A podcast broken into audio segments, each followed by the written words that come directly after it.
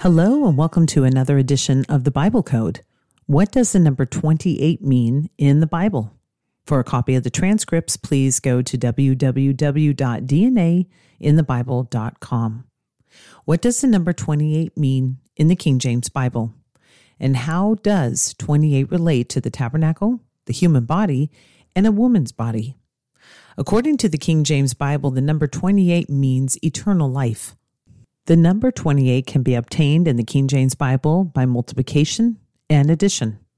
First, you can multiply 4 times 7. The number 4 is the world, and number 7 for divine completeness. The following way is by adding 23 to 5. The number 23 is defined as death through the first Adam, who was earthy, and life through the second Adam, Jesus Christ, who is heavenly. This is found in the 46th book of the Bible, which is 1 Corinthians chapter 15. So either way, grace, number 5, was the divine plan of God, number 7, to save the world, number 4, through his only begotten son Jesus Christ, 23, the promised seed. Let us take a look at Romans chapter 5 verses 20 to 21 for a moment. It says, Moreover, the law entered, that the offense might abound. But where sin abounded, grace did much more abound that as sin hath reigned unto death, number 23, even so my grace, number 5, reign through righteousness unto eternal life by Jesus Christ our Lord. So now let's take a look at the number 28 and break it down of how it points to eternal life by looking at Ecclesiastes chapter 3 verses 1 through 8.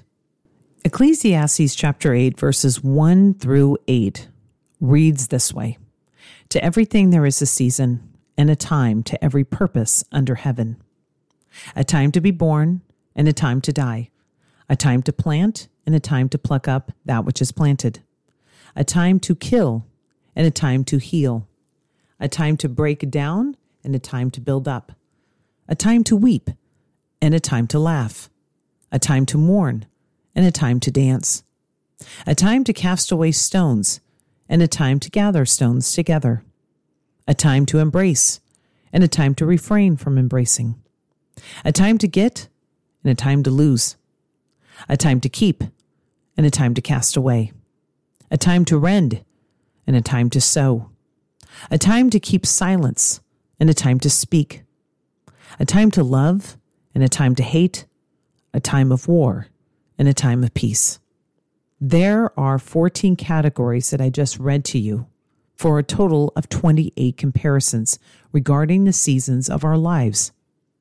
Let us look at this passage of Scripture in more detail, and we will cover the significance of some of the words found in this passage of Scripture and how it defines the number 28, but also points to a DNA code. First, let us chew on why there are 14 comparisons. Isn't it interesting that the 14 comparisons are mentioned in seven verses? But there's more to take note of, and I'll point out each of these and then we'll pull it together to show you what this plan all points to. To everything, there is a season and a time. Time and season, they are both found for DNA. Time is found in 23 books of the New Testament, and season is found in 20 is found 23 times in the New Testament. I'd like to take you to the 28th verse in Romans chapter 8. We will go over a word in this passage of scripture, how it ties into the number 28, but also to DNA. It reads, And we know that all things work together for good to them that love God and to them who are called according to his purpose. The phrase all things in this passage of scripture in the 28th verse is found in 23 books of the New Testament. Again, the same number as the promised seed. Who makes and the seasons and controls all things? That would be Jesus Christ, who according to the word made all things. Let's look at Colossians chapter 1 verse 17. It says, And he is before all things, and by him all things consist. Again, that phrase, all things, and as we saw in Romans chapter 8 verse 28, all things is found in 23 books of the New Testament. But as I mentioned earlier, who made the seasons? Who made time? We saw in Ecclesiastes chapter 3 verses 1 through 8 Again, that season and time are also found for DNA. What is also is the word beautiful. In Ecclesiastes chapter 3 verse 11 it says he had made everything beautiful in his time. Beautiful is found 23 times and in 23 verses of the Bible. And the phrase everything. As I just read, he had made everything beautiful. Everything is found seven times, seven chapters, and seven verses. It's by divine plan. God has a plan. And according to the Henry Morris Study Bible, if there is anything in this world that is ugly, it must be ultimately contributed to sin because God did not make it so. The ultimate plan originally was beautiful. We know the phrase, it is good, is what was repeated during the creation week. In fact, good is referred to when discussing the creation in Genesis chapter 1 precisely seven times. But let's keep building on the foundation of how is the number 28? How does it point to eternal life? Let's take another look into this fascinating number by looking into Exodus chapter 26, verse 2. There will we, we will read about the curtain length for the tabernacle. It reads, The length of one curtain shall be eight and twenty cubits, and the breadth of one curtain four cubits, and every one of the curtains shall have one measurement. Here again we see 28, and we see the number 4. Now, what is the significance of the tabernacle curtains being 28 cubits, and how does this relate to the human body. I want to remind you of what the temple and tabernacle represented. Let's look at John chapter 2, verses 19 to 21.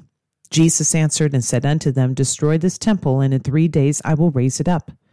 Then said the Jews, Forty and six years was this temple in building, and wilt thou rear it up in three days? But he spake of the temple of his body. Jesus compared his body to the temple. Knowing that the temple represents the body, what might the curtains that contain the numbers 4 and 28 represent? The curtains represent the flesh. Now, how did I get to this as a conclusion? Well, the temple has three compartments the outer court, the inner court, and the Holy of Holies. The body has three compartments as well the flesh, the soul, and the inner man where the spirit dwells. It is in this inner man the Holy Spirit comes to dwell. Let us take a look at Ephesians chapter 5 verse 23. Again, the number 23 for the body. For the husband is the head of the wife, even as Christ is the head of the church, and he is the Savior of the body. The curtains of the tabernacle had a purpose to protect what was inside, like skin protects the body.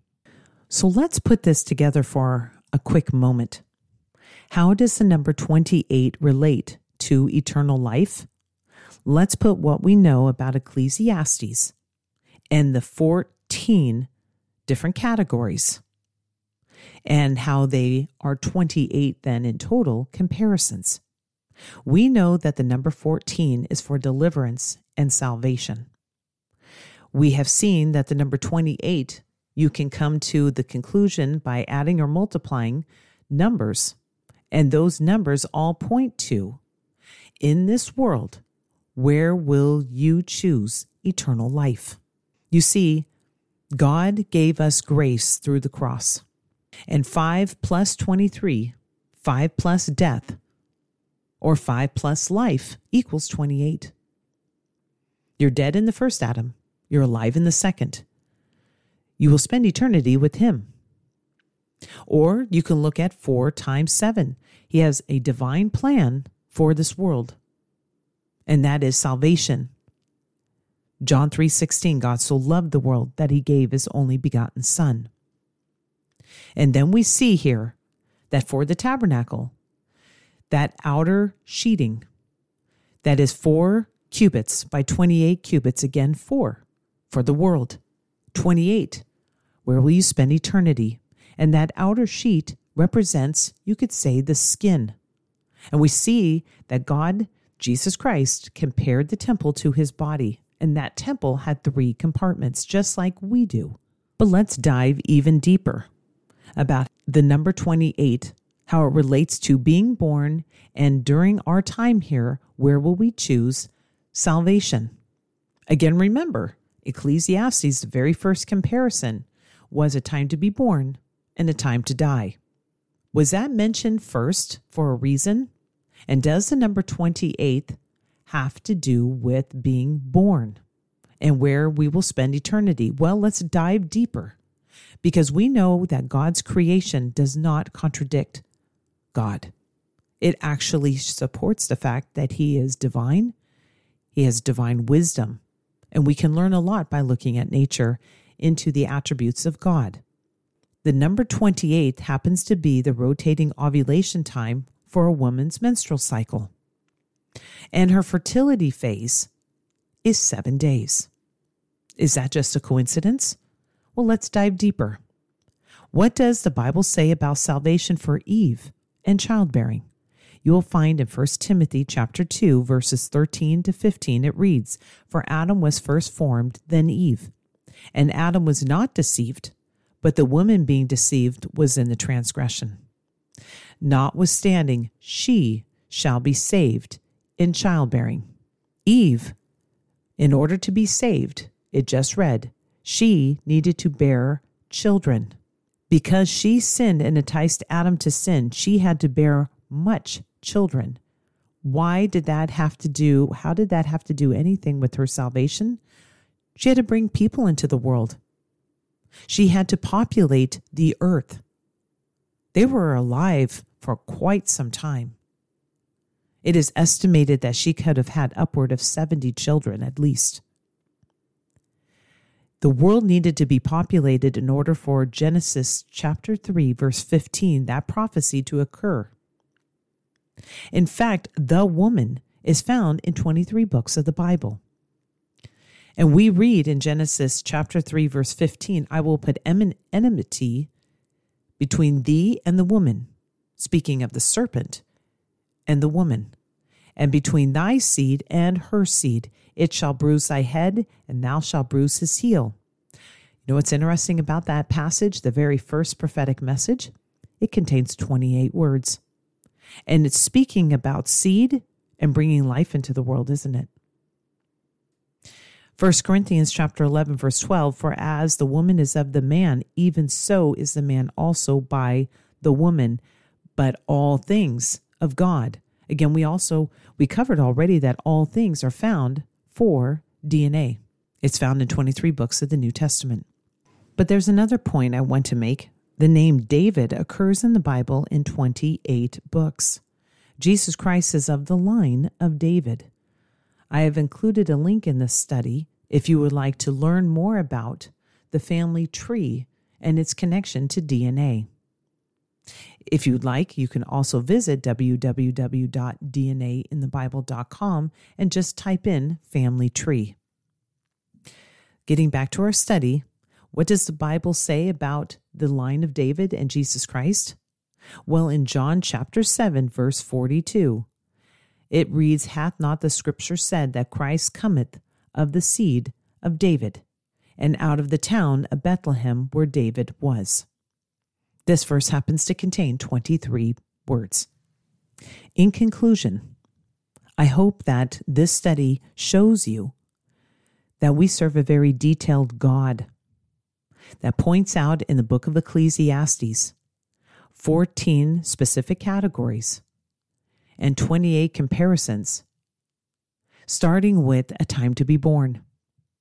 And we have gone through that a woman has 28 days through her menstrual cycle, and seven days she is fertile.